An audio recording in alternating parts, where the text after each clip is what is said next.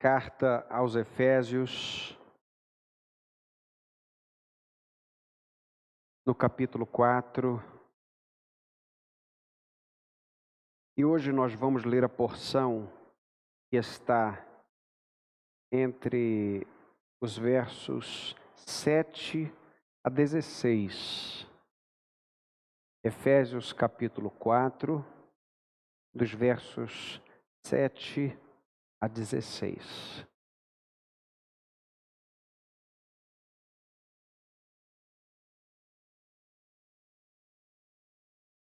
Mas a graça foi concedida a cada um de nós conforme a medida do dom de Cristo. Por isso foi dito: subindo para o alto, levou o cativo, o cativeiro, e deu dons aos homens.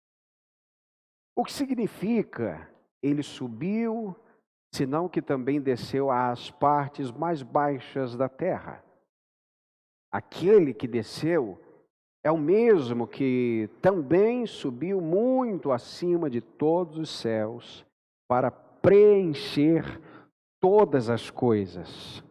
Ele designou uns como apóstolos, outros como profetas, outros como evangelistas e ainda outros como pastores e mestres, tendo em vista o aperfeiçoamento dos santos para a obra do ministério e para a edificação do corpo de Cristo, até que todos cheguemos à unidade da fé no pleno e do pleno conhecimento do Filho de Deus, que é o estado de homem feito, à medida da estatura da plenitude de Cristo para que não sejamos mais inconstantes como crianças, levados ao redor por todo vento de doutrina, pela mentira dos homens, pela sua astúcia na invenção do erro.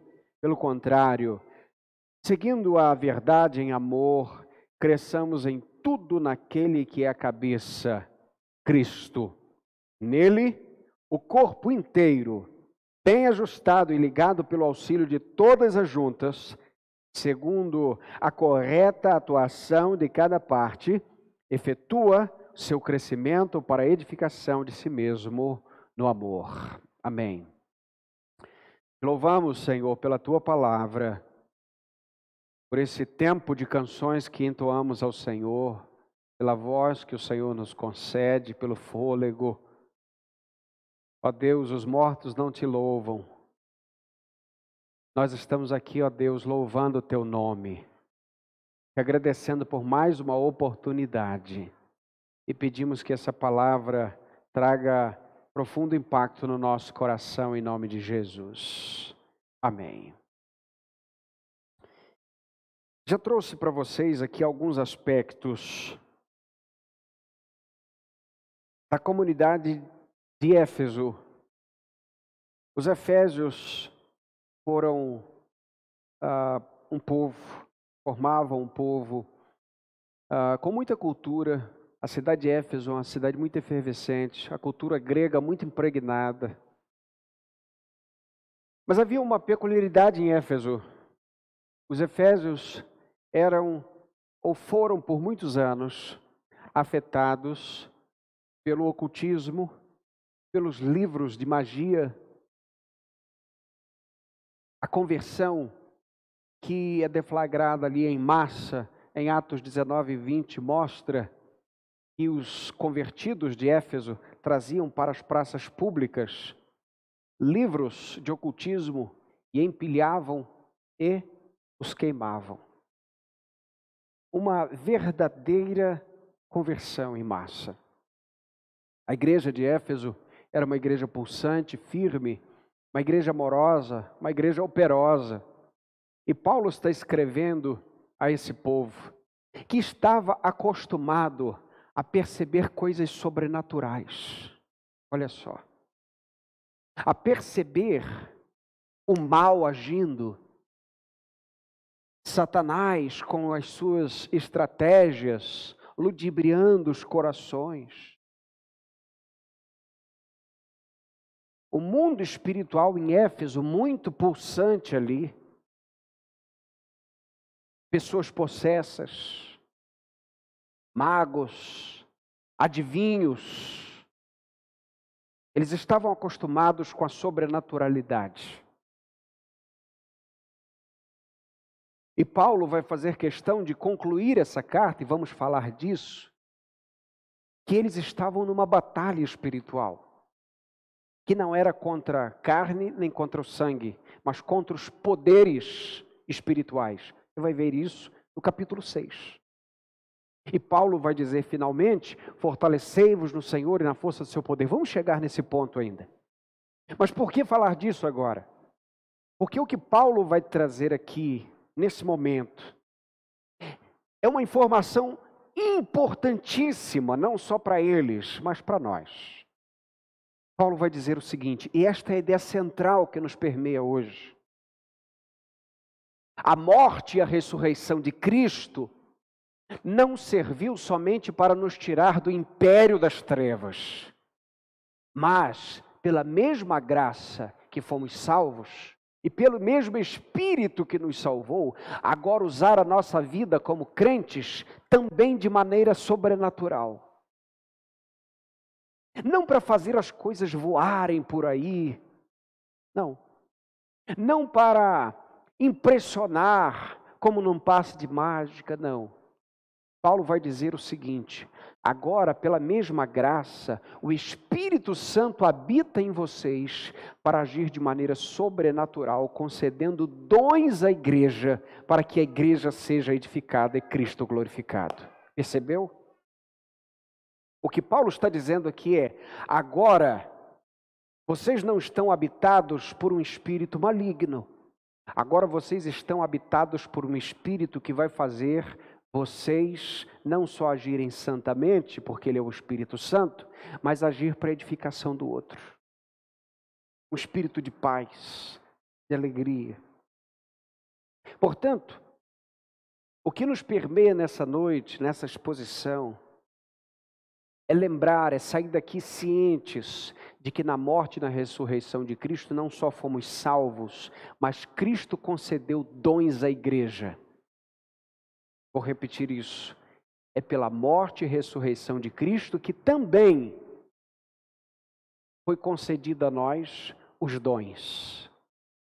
E nós vamos perceber isso aqui. E eu quero te dar um mapa da exposição de hoje, para que você saiba para onde e por onde nós vamos seguir. Nós vamos perceber quatro elementos aqui. O primeiro é que sim, Cristo concedeu dons à igreja. Vamos repetir? Cristo concedeu dons à igreja. A segunda, o segundo elemento é como Cristo concedeu dons à igreja. O terceiro é que tipos de dons Cristo concedeu à igreja. Em último lugar, por que ele, ele concedeu esses dons à igreja? Então, primeiro, ele concedeu dons. Segundo, como ele concedeu esses dons? Terceiro, que tipos de dons? Quarto, por que concedeu esses dons à igreja. Bom, nós vimos semana passada a mudança do tom de Paulo abordando do capítulo 1 ao capítulo 3, e vocês viram que a partir de agora Paulo era como se estivesse pedindo para que o povo descesse da transfiguração para enfrentar o dia a dia, a lida do ministério cristão. E ele está mostrando aqui que nós devemos caminhar, que nós devemos crescer. Assim como uma criança já é uma pessoa, mas não é um adulto, um crente pode ser um crente, mas ainda não ser maduro, compreende ou não? Já é um salvo, já é um crente, mas precisa de crescimento. E Paulo está instando aos Efésios a que cresçam no Senhor, da mesma maneira que buscavam crescimento no passado. Agora eles precisam crescer espiritualmente. Portanto, vamos à exposição nesse primeiro elemento que nós vimos aqui, falando que Cristo concedeu dons à igreja. E nós vemos isso nos versos 7 e 8. E diz assim: acompanha aí na sua Bíblia. Mas graças, perdão, mas a graça foi concedida a cada um de nós, conforme a medida do dom de Cristo. E o verso 8 vai dizer que ele deu dons aos homens. Bom, tudo que nós podemos fazer para Deus vem do próprio Deus. O homem não pode fazer coisa alguma se do céu não lhe for dado, se não lhe for concedido. E veja que Paulo usa aqui a mesma palavra que a palavra graça para falar dos dons. Por que, que você foi salvo? Qual é a sua resposta? Você foi salvo? Pela graça. Agora, diante desse texto, deixa eu te perguntar: por que, que você recebeu um dom? Pela graça.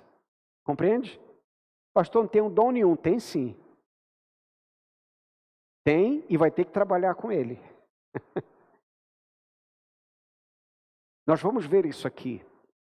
Percebemos, meus irmãos, que da mesma maneira que a salvação não é dada pelo mérito humano, o dom também não é dado pelo nosso mérito.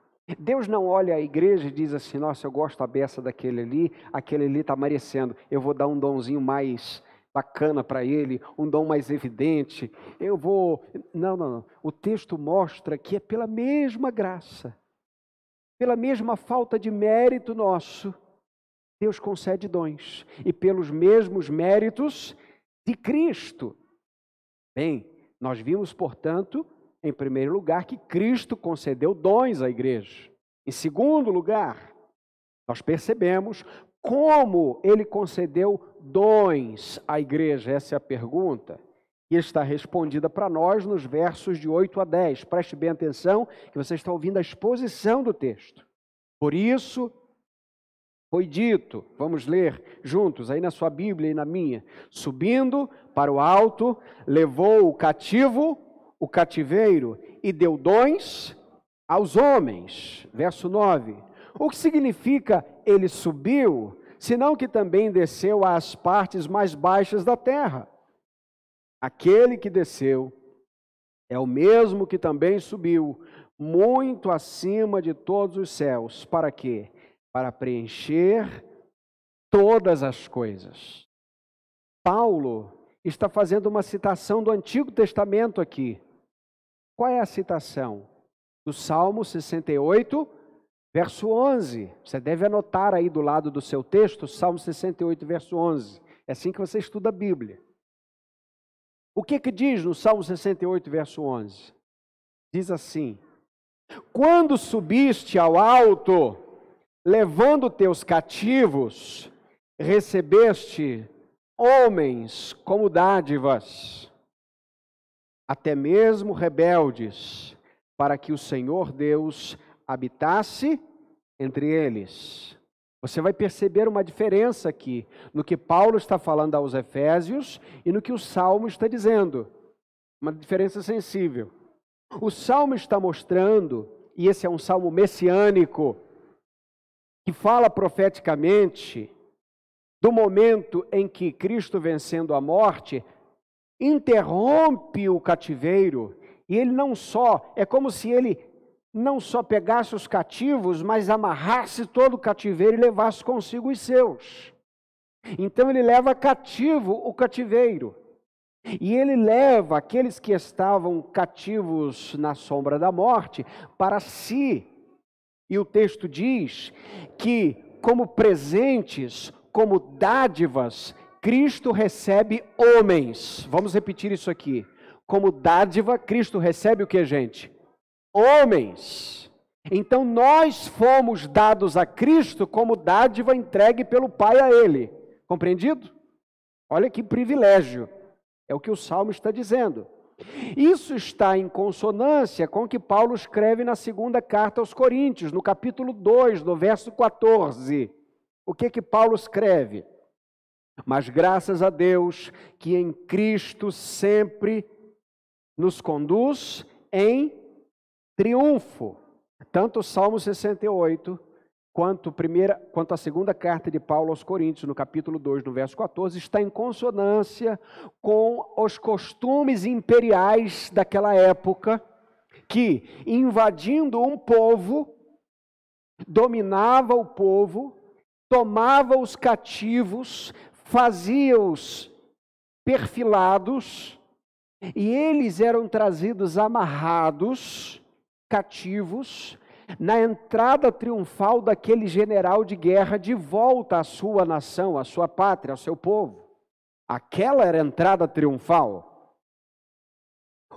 O que o texto está mostrando e o que Paulo também está dizendo, graças a Deus que em Cristo sempre nos conduz em triunfo, Deus sempre nos conduz em Cristo em triunfo, é que Deus invadiu o cativeiro do pecado, venceu Satanás e nos trouxe agora cativos da sua graça. Compreende ou não?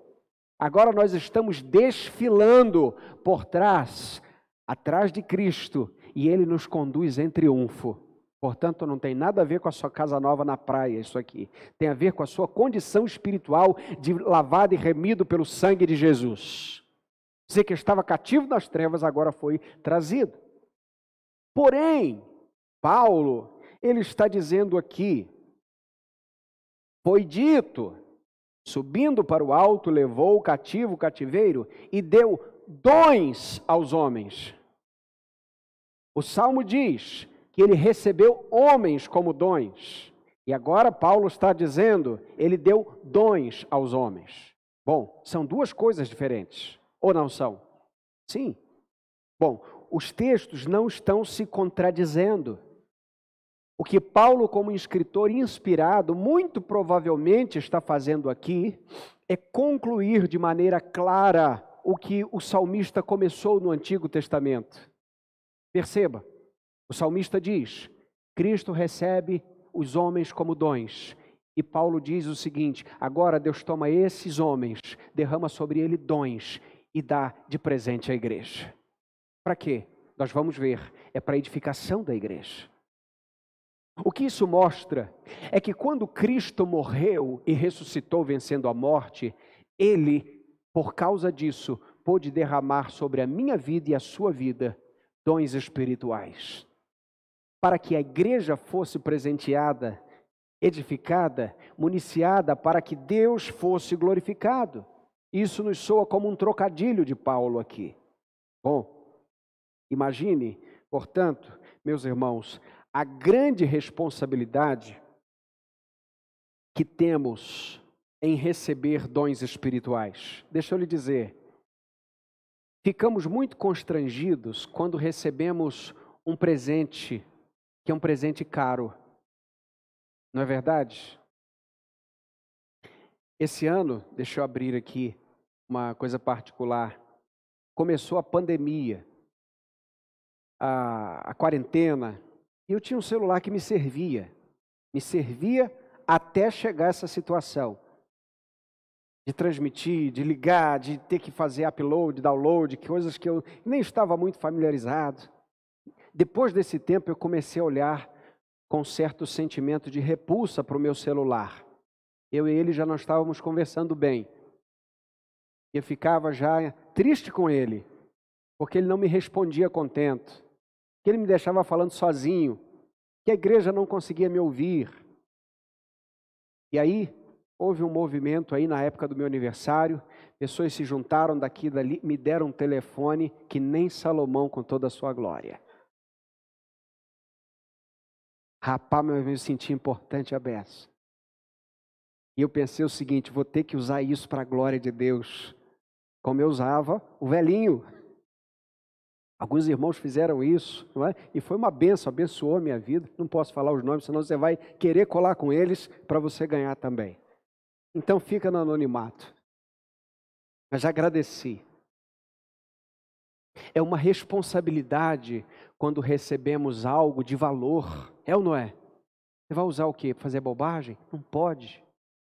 Agora olha para os dons que Deus deu à igreja. Como é que Deus deu os dons à igreja, gente? Quando ele venceu a morte e subiu, levando cativo o cativeiro, dando dons aos homens. Não foi uma coisa que ele tirou, como diz o bom mineiro, de trás da orelha. Foi uma coisa pensada na eternidade. Os dons que você tem, talvez nem tenha ainda feito a descoberta, são dons caríssimos que Deus derramou sobre a sua vida e espera que você use para a glória dele. para edificação da igreja. E ele fala aqui sobre desceu às partes mais baixas da terra. E muitos vão achar que aqui é, é, Paulo está aludindo a que Jesus foi ao inferno pregar. O texto não fala disso. Tá? Aliás, esse é um texto que nós podemos falar em outro momento. O que Paulo está trazendo aqui quando fala que ele desceu às partes mais baixas da terra, e veja que Paulo faz a conexão, que Cristo fez exatamente esse movimento de descer, de subir, concedendo dons, isso aumenta a nossa responsabilidade em usá-los. Paulo está mostrando exatamente o movimento em que Cristo se humilhou, fazendo-se como servo, abrindo mão da forma de Deus, assumindo forma de servo, para que nós recebêssemos os dons, é claro, a salvação. Martin Lloyd Jones, ele escreve sobre isso. Ele veio dos mais altos palácios reais do céu, ao ventre da Virgem, à terra na forma de homem, na forma de servo. Continuava sendo Deus em sua plenitude, mas deixou de lado os sinais, a insígnia, a pompa e a glória de tudo isso. Para que, gente? Para que fôssemos salvos e para que nós recebêssemos dons dados à igreja. Porque se Deus nos salvasse, mas não nos desse dons, nós estaríamos completamente perdidos. Fazer o quê? Como? Quem ensina? Quem prega? Quem instrui? Quem consola? Quem visita? quem recebe, quem envia. Perceba que o Senhor já deixou tudo agendado para a sua igreja. Terceiro elemento, nós vemos que tipos de dons Paulo mostra que a igreja recebeu, isso está no verso 11. Leia aí junto comigo. Ele designou uns como apóstolos, outros como profetas, outros como evangelistas e ainda outros como pastores e mestres. E ele traz uma lista resumida aqui. Qual é a lista? Do apostolado, da profecia, do evangelismo, do pastoreio barra mestrado, ou seja, do ensino das escrituras, nós vemos outras listas de dons, por exemplo, em 1 Coríntios capítulo 12, dos versos 8 a 10.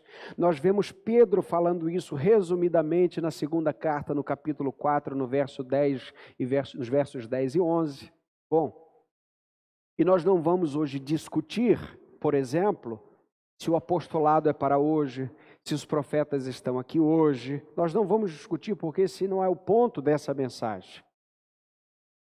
Mas é importante lembrar que Cristo deixou a sua igreja de maneira completamente preparada para pregar o Evangelho. O que podemos dizer aqui é que sim, Deus levanta profetas, Deus levanta seus apóstolos, Deus levanta seus evangelistas, Deus levanta pastores, e o que nós não podemos fazer é, é confusão absolutamente. Por vezes, meus irmãos, nós queremos que uma outra pessoa seja aquilo que nós achamos que ela deveria ser. E por vezes nós achamos que nós deveríamos ser aquilo que Deus não ordenou que fizéssemos. Como aquela fábula é, das ferramentas e uma tinha inveja da outra, não é? O parafuso tinha inveja do martelo. Enfim, no final todos compreenderam que cada um tinha o seu valor. O que percebemos aqui é que Deus deu variedade de dons à igreja. E essa diversidade de dons mostra a beleza de Cristo na igreja. Por que, que eu tenho um dom que você provavelmente não tenha? E por que, que você tem um dom que provavelmente eu não tenha? Para que nós aprendamos que nós não nos bastamos. Eu não me basto, você não se basta. Nós dependemos uns dos outros. Calvino, falando sobre isso, ele disse o seguinte: Nenhum membro do corpo de Cristo recebe uma tal perfeição que se torne apto para suprir suas próprias necessidades sem a assistência dos outros. Meus irmãos, tem uma canção antiga, né? É um chamado corinho, né? Eu preciso de você, você precisa de mim. Já cantou aqui? Não. É, não é nem bonito o, o, o, o hino, mas a letra é boa. Nós precisamos de Cristo. Até quando? Até o fim. Cantamos aqui um só rebanho, um só pastor. Cantamos aqui que somos galhos ligados à videira. Cantamos aqui que no serviço do meu rei eu sou feliz. Meus irmãos, nós precisamos uns dos outros. E Deus não deu os mesmos dons a todos, exatamente para que nós não perdêssemos a consciência de que precisamos um do outro. Por fim, por que, que Deus concedeu dons aos crentes em quarto e último lugar? Por quê? E aí, encontramos dos versos 12 a 16, pelo menos três respostas. Primeiro, primeira resposta, por quê? Para que sejamos equipados. Veja o verso 12 tendo em vista o aperfeiçoamento dos santos. Para que, gente? Para a obra do ministério e para a edificação do corpo de Cristo. Deixa eu lhe dizer, por que, que Deus te deu um dom? Para que você seja equipado para abençoar seus irmãos. Que responsabilidade. Que preciosidade é saber, meus irmãos, que Deus nos deu dons para aperfeiçoar a obra do ministério, para edificar o corpo, para ensinar o corpo. E nós somos equipados aqui para uma batalha. Nós não podemos sair como quem sai para uma batalha desarmados. E o texto mostra que fomos equipados para uma batalha. Segundo, nos foi concedido dons para que sejamos maduros na vida cristã. Verso 13, juntos. Até que cheguemos, todos cheguemos, à unidade da fé e do pleno conhecimento do Filho de Deus, ao estado de homem feito, à medida da estatura da plenitude de Cristo, para que sejamos maduras, maduros. Lembra que eu disse que uma criança já é uma pessoa, mas não é um adulto? Meus irmãos, os dons amadurecem a igreja. Nós só podemos crescer na fé porque nos dons da igreja, Deus usa pessoas para abençoar a vida uns dos outros, para que nós possamos crescer na palavra de Deus. Infelizmente, nós estamos num tempo, e vocês certamente vão compreender, nós estamos num tempo onde pessoas que já deveriam crescer agem como crianças espiritualmente. E não se trata somente ah, de uma questão de expectativa ou do espectro espiritual. Vá para a internet e vasculhe 15 minutos nas redes sociais e você vai começar a perceber que pessoas que já deveriam ter um comportamento adequado à sua caminhada de fé, ainda precisam tomar o leite espiritual, como Paulo vai dizer. Gente que fica afetada porque o outro disse assim, assim. Meus irmãos, a igreja ela vive num ambiente de misericórdia. Eu não estou falando, e vocês sabem disso, que nós devemos fazer vista grossa para o pecado de todo mundo. Está sabendo que não é isso que eu estou falando? Tudo bem? Já sabemos disso aqui. Porém, porém, nós não estamos tratando com seres angelicais, com querubins, com serafins, com seres alados, perfeitos. Estamos tratando de gente que erra, que se equivoca. que esquece do seu aniversário, Santo Deus. Já falei que a cultura mineira é linda. E eu já sou mineiro de coração. Uai. Mas tem umas coisas que eu não entendo porque não tem a ver com a palavra de Deus. Eu faço um bolo na minha casa, vai quem quer. Se você lembrar, é meu amigo. Se você não lembrou, também não vou no seu. Meus irmãos, sangue de Jesus tem poder. Você quer que a pessoa vá? Liga para o bendito, porque ele esquece. E vai ter pessoa que vai ser lembrada e vai dizer: Não vou, estou passando mal, estou sem tempo, não estou legal hoje, me perdoe. E você vai viver num ambiente de graça com essa pessoa. Amém, gente? Pelo amor de Jesus. Isso é coisa que nós já aprendemos lá no primário da fé. Isso é uma questão ginasial. Tudo bem? Por que, que Deus dá dons à igreja? Para que sejamos maduros o suficiente para compreender as limitações alheias. Certo, gente? Muito importante que a gente entenda isso. É importante que a gente entenda que quando o outro está no erro, você tem que ter a capacidade de olhar para ele e dizer: Ó, oh, eu acho que você está errado. E o teu erro parece que é esse aqui. Com amor, sem sincericídio, tá certo? Com amor, com graça. Às vezes o assunto é pesado, a gente é, pode errar um pouco o amor, mas sempre no ambiente de misericórdia e de graça. Portanto, por que, que Deus derrama dons à igreja?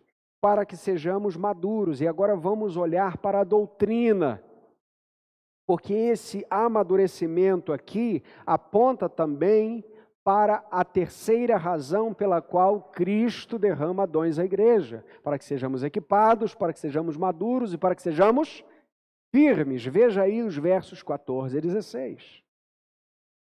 Para que não sejamos mais inconstantes, como crianças, levados ao redor por todo o vento de doutrina, pela mentira dos homens, pela sua astúcia na invenção do erro. Pelo contrário, juntos, seguindo a verdade em amor, cresçamos em tudo naquele que é a cabeça, Cristo. Nele, o corpo inteiro, bem ajustado e ligado pelo auxílio de todas as juntas, segundo a correta atuação de cada parte, efetua seu crescimento para edificação de si mesmo no amor, para que sejamos firmes na doutrina. Meus irmãos, sabe qual é a espinha dorsal da igreja? A doutrina. E como é que a gente aprende a doutrina? Porque Deus dá dons a homens que ensinam as doutrinas cristãs para a igreja. Para quê? Para que a igreja permaneça firme na doutrina. Não existe comunhão sem doutrina, sabia disso? A doutrina não é algo que você aprende da Escritura somente, é algo que permeia sua vida.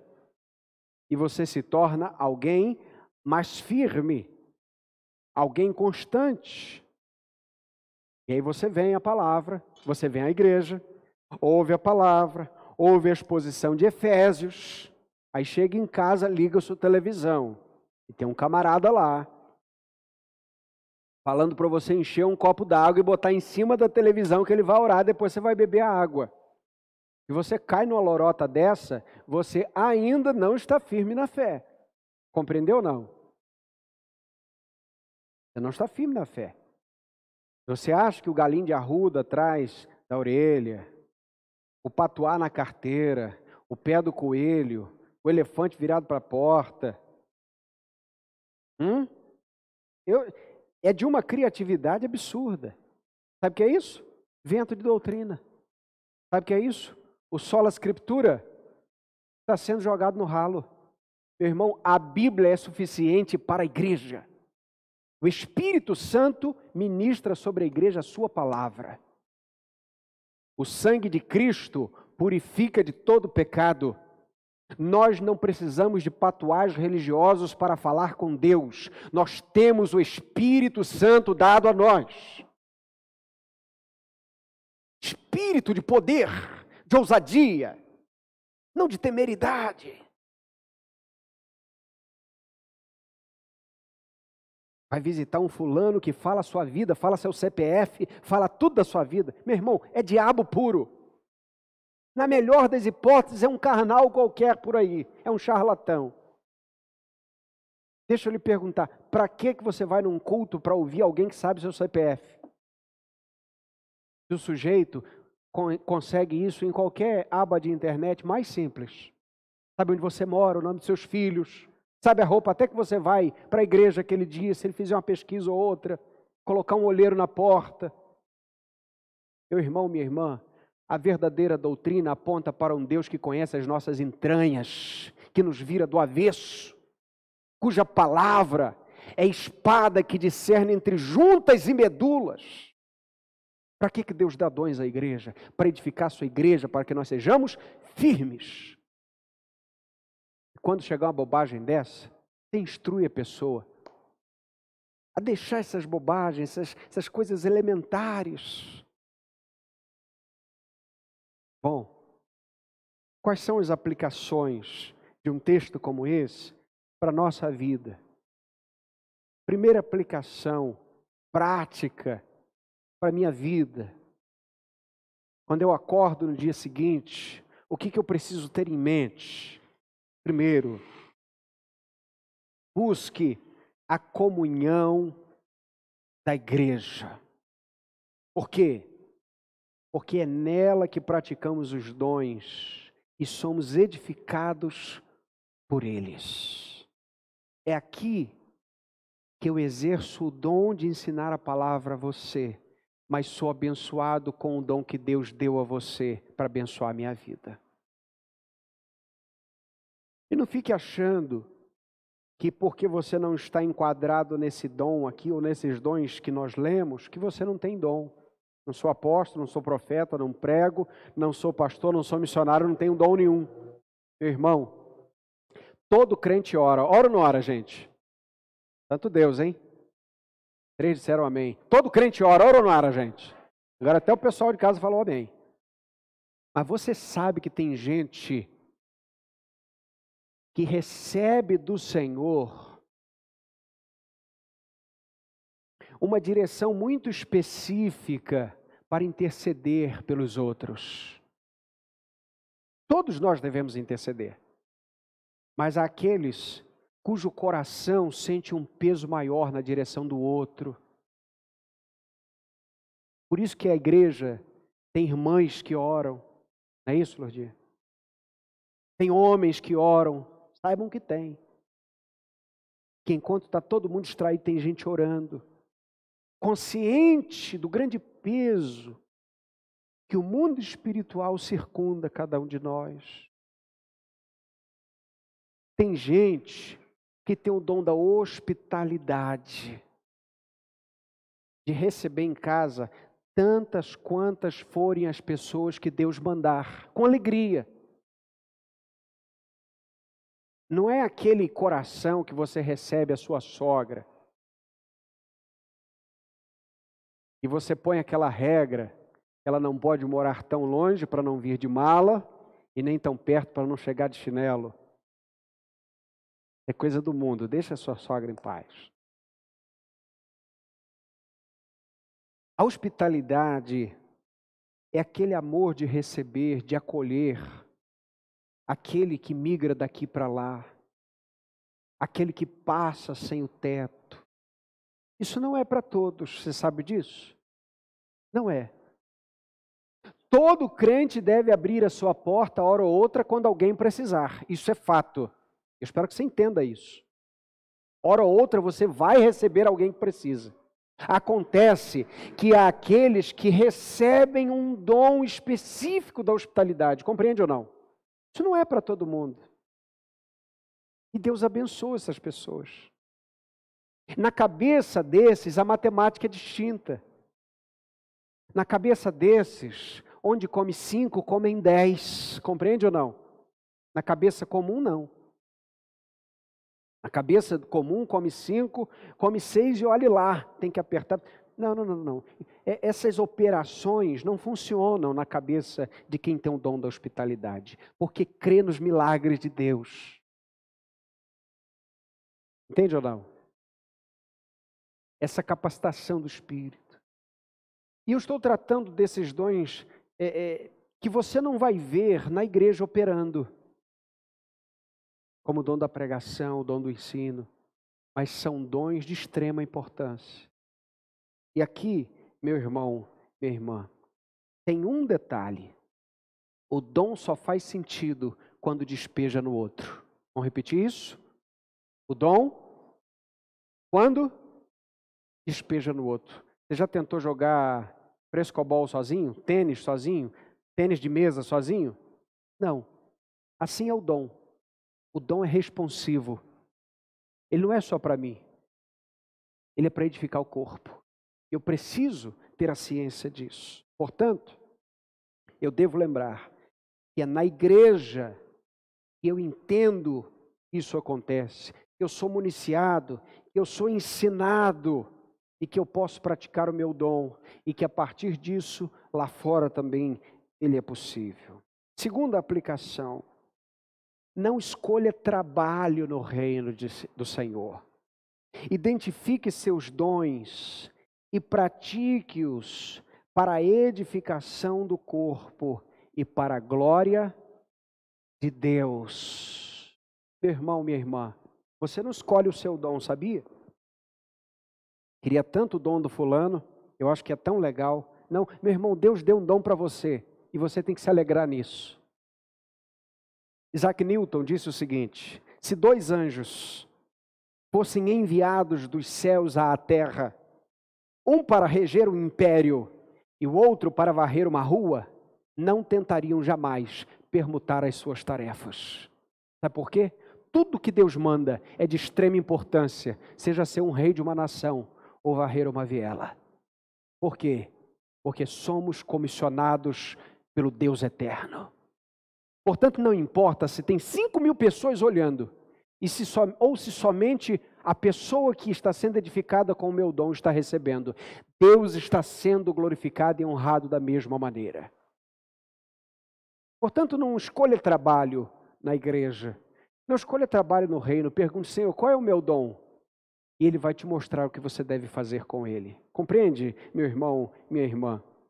João Crisóstomo dizia que a abelha é um dos animais, vamos dizer, mais amados, porque ele não só trabalha, mas trabalha para os outros. A abelha faz mel para nós.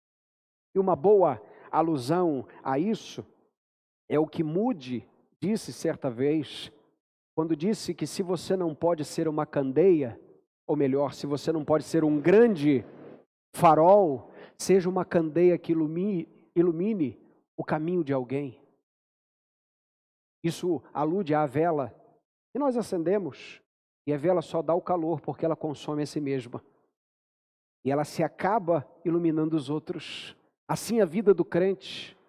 Tem gente que gasta a vida na cachaça, tem gente que gasta a vida nas drogas, tem gente que gasta a vida na orgia. O povo de Deus gasta a vida abençoando o outro. Meu irmão, abençoar o outro dá trabalho, ou não? Deus te deu dons para isso. Bem, terceira e última aplicação. Não esqueça, não esqueça, que ninguém é desprezível no corpo de Cristo. Vamos repetir isso aqui. Ninguém é desprezível no corpo de Cristo. Você não é desprezível do corpo de Cristo. Por vezes nós nos sentimos pequenos, menores. Meu irmão, não tem ninguém menor ou maior quando se assenta à mesa da graça. Ninguém. Todos são do mesmo tamanho. Todos são servidos pela graça. Nós temos lá em casa o costume de assistir a um filme e já assistimos. Esse é o único filme que eu me permito assistir mais de uma vez. Já devemos tê-lo assistido pelo menos umas 32 vezes, chamado Pequeno Milagre. O filme Pequeno Milagre é baseado em um livro de John Irving. Ele trata do personagem central chamado Simon Burt. Eu não sei quantos aqui assistiram Pequeno Milagre. Milhares de pessoas assistiram. Bom, É, eu vou ter que contar o spoiler do filme. É, lamento você não ter assistido. E ele ah, é estrelado pelo jovenzinho Simon Burt, que na verdade é o falecido Ian Michael Smith. Ele veio a falecer depois. E ele é, faz um filme sobre a sua própria condição, vamos dizer assim, alguém que era acometido pela síndrome de Morquio e não o permitia crescer, e tinha atrofias graves e severas. E a frase de Simon Burt no, no filme é: Deus tem um propósito para cada um de nós. Ele gostava de lembrar o seu amigo Joey, eu sou um milagre. De vez em quando ele falava isso. Eu sou um milagre. Vá devagar com a bicicleta. Não esqueça que eu sou um milagre. Ele já deveria ah, não ter nascido ou ter nascido, não é, é, com dificuldades e poucos dias de vida, mas ele consegue chegar aos 12 anos, assim como seu amigo Joey, que era o seu inseparável é, amigo de aventuras. Para Joey, o seu amigo, a busca maior da sua vida era descobrir quem era o seu pai. Então, parte da trama é a busca de Joey atrás de quem era o seu pai. Depois ele vem a entender e saber quem é o seu pai. Essa parte não vou lhe dizer para que você veja no filme. Mas Simon Burt também tem a sua busca da vida. E a busca da vida de Simon é descobrir o desígnio de vida, pelo, de vida para o qual ele foi criado. Por que Deus me fez nascer assim? Deus tem um propósito. E ele estava buscando esse propósito.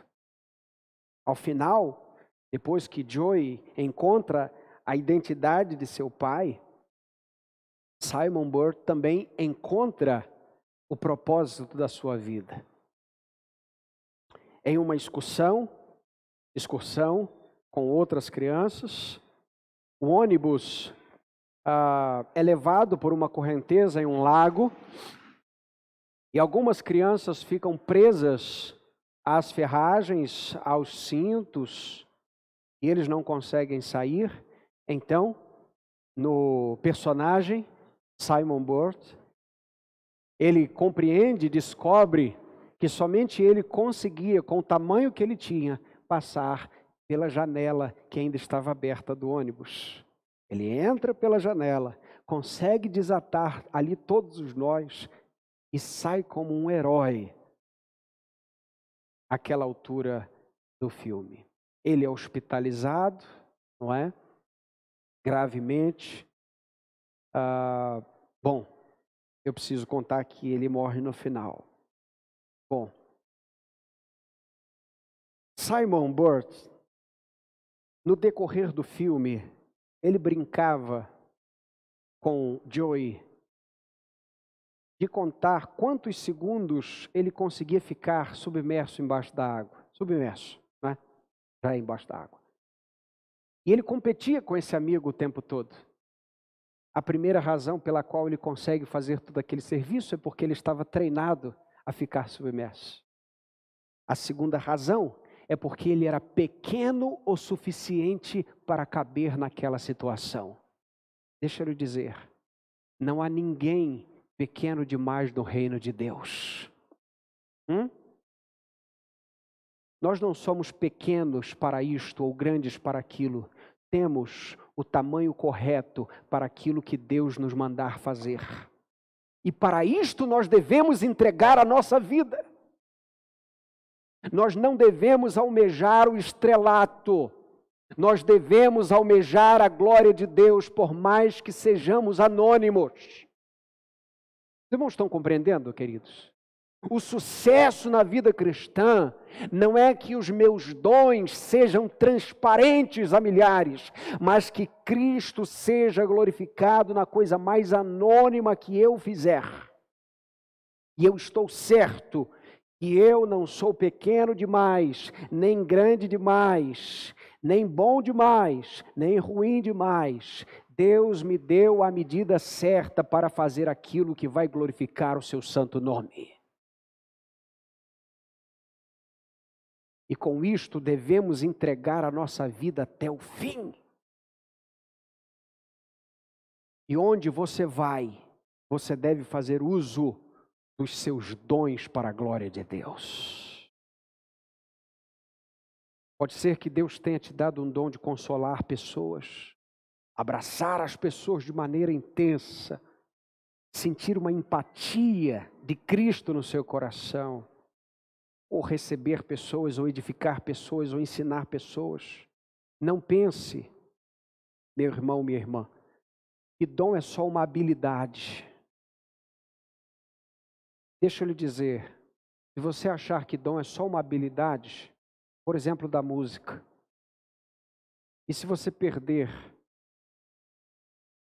o movimento das mãos, você vai fazer o quê? Você compreende que não, não é só isso? É algo que você faz para a glória de Deus que vai muito além daquilo que você faz. Por quê? Porque se Deus vai edificar a sua igreja, edificar pessoas através da sua vida, Ele pode usar uma habilidade circunstancialmente, mas, sobretudo, Ele vai usar a sua vida para abençoar as outras pessoas. Compreende ou não? Não é um instrumento externo que faz de você alguém útil, mas é você, usado pelo Espírito Santo, que será útil para a glória de Deus. É a sua vida. São as palavras de Cristo no teu coração, na tua boca, nos teus pensamentos. E que sejamos, meus irmãos, completamente afetados por essa palavra. E que nós tenhamos a certeza de que, quando há a luz, ao exemplo dos Efésios, quando estávamos no mundo, nós queríamos as coisas extraordinárias do mundo. Mas agora nós estamos na luz e queremos que Deus nos use para a sua glória com aquilo que Ele tem nos dado, com os dons, com a vida, com as palavras, com as ações. E que nós não esqueçamos que Deus tem um propósito para cada um de nós. Amém? Deus não nos chamou para abençoar máquinas, Deus nos chamou para abençoar pessoas. Que Deus nos abençoe nessa noite, em nome de Jesus.